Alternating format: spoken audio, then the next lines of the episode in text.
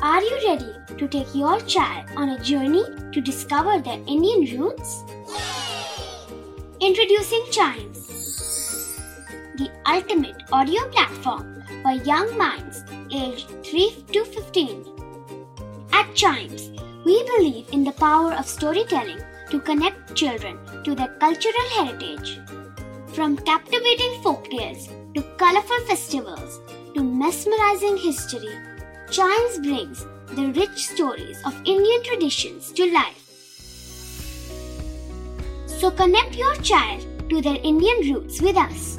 Download the app today and start the journey. Search Chimes Kids Audio Stories and Podcasts app on Apple or Google Play Store. Chimes, audio that inspires.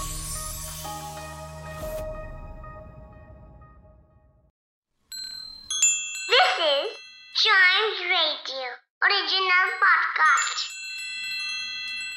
Kittu और चिट्टू की मस्ती भरी बातें only on child radio celebrating childhood Chittu तुमने कभी lightning देखी है? हाँ किट्टू लाइटनिंग तो मैंने देखी है।